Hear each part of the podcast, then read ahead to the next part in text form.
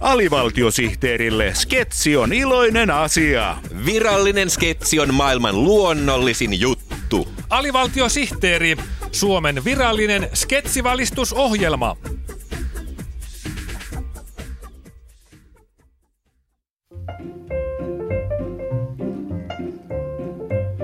Kirjallisuusohjelma kannesta ööhön. Hyvää alkulausetta, hyvät kuulijat, ja tervetuloa kirjalliseen seuraamme. Tänään kirjallisuusohjelma Kannesta ööhön esittelee kaksi kevään kuuminta esikoiskirjallisuuden komeettaa. Toinen on jämerä prosaisti ja toinen on herkkä runoilija. Otetaan ensiksi prosaisti. Markku Hetosen esikoisromaani Hikka tuli kolmelta herätti kohua jo seitsemän minuuttia ennen ilmestymistään. Rohkeimmat julistivat, että Markku Hetonen on nykyromaanin pelastaja, joka vie tarinan kertomisen uudelle tasolle. Markku, mistä tämä romaani Hikka tuli kolmelta sai kipinänsä? Suuttumuksesta, turhautumisesta ja vihasta. Olin juuri lukenut Astrid Lundgrenin lastenkirjaklassikon Veljeni leijona veli ja mittani oli täysi. Mikä siinä ärsytti? No kun siinä kirjassa kerrottiin, mitä siinä kirjassa tapahtuu. Se törppö Lundgren paljasti sen kirjan juonen siinä kirjan sivuilla ja pilasi lukunautinnon.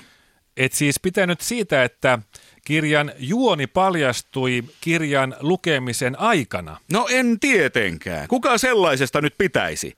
Se on törkeää lukijan aliarvioimista. Siksi päätin kirjoittaa kirjan, jossa juonta ei paljasteta. Aivan. Esikoisromaanisi Hikka tuli kolmelta palkitsee lukijansa ruhtinaallisesti sillä, että siinä ei kerrota, mitä kirjassa tapahtuu. Erityisesti pidin päähenkilön luonnekuvauksesta. Sinähän et paljasta päähenkilöstä yhtään mitään. Niin, se on pelkästään lukijan kunnioittamista.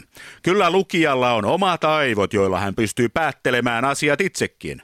Ei siinä kirjailijaa tarvita pilaamaan lukijan lukukokemusta keksimällä kaiken maailman tarinoita ja henkilöhahmoja. Aivan. Lukija osaa itsekin päätellä, että jos hikka tulee kolmelta, niin ei se vielä neljältä ole lähtenyt. Kiitoksia Markku Hetonen. Kiitos, kiitos. Myös runouden rintamalla tapahtuu. Esikoisrunoilija Uuno Lahje, mm. sinä olet keksinyt aivan uuden runouden lajin.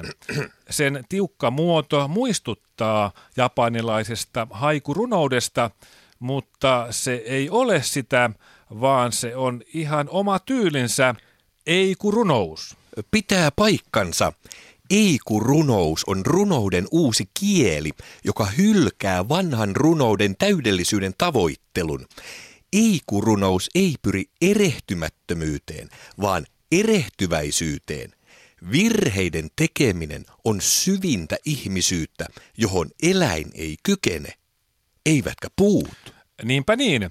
Tämä tulee hyvin esille kokoelmasi Aurinko, ei ku kuu avausrunossa Lapsuuteni lapsena.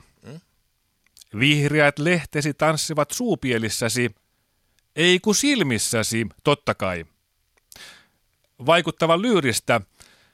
Uuno, mistä eikurunous kumpuaa? Päättäväisyydestä. Siitä, että tietää, mitä haluaa sanoa. Ei kun haluaa sanoa myös jotain muuta. Ei kun ei tiedä yhtään, mitä haluaa sanoa. Siitä se syntyy.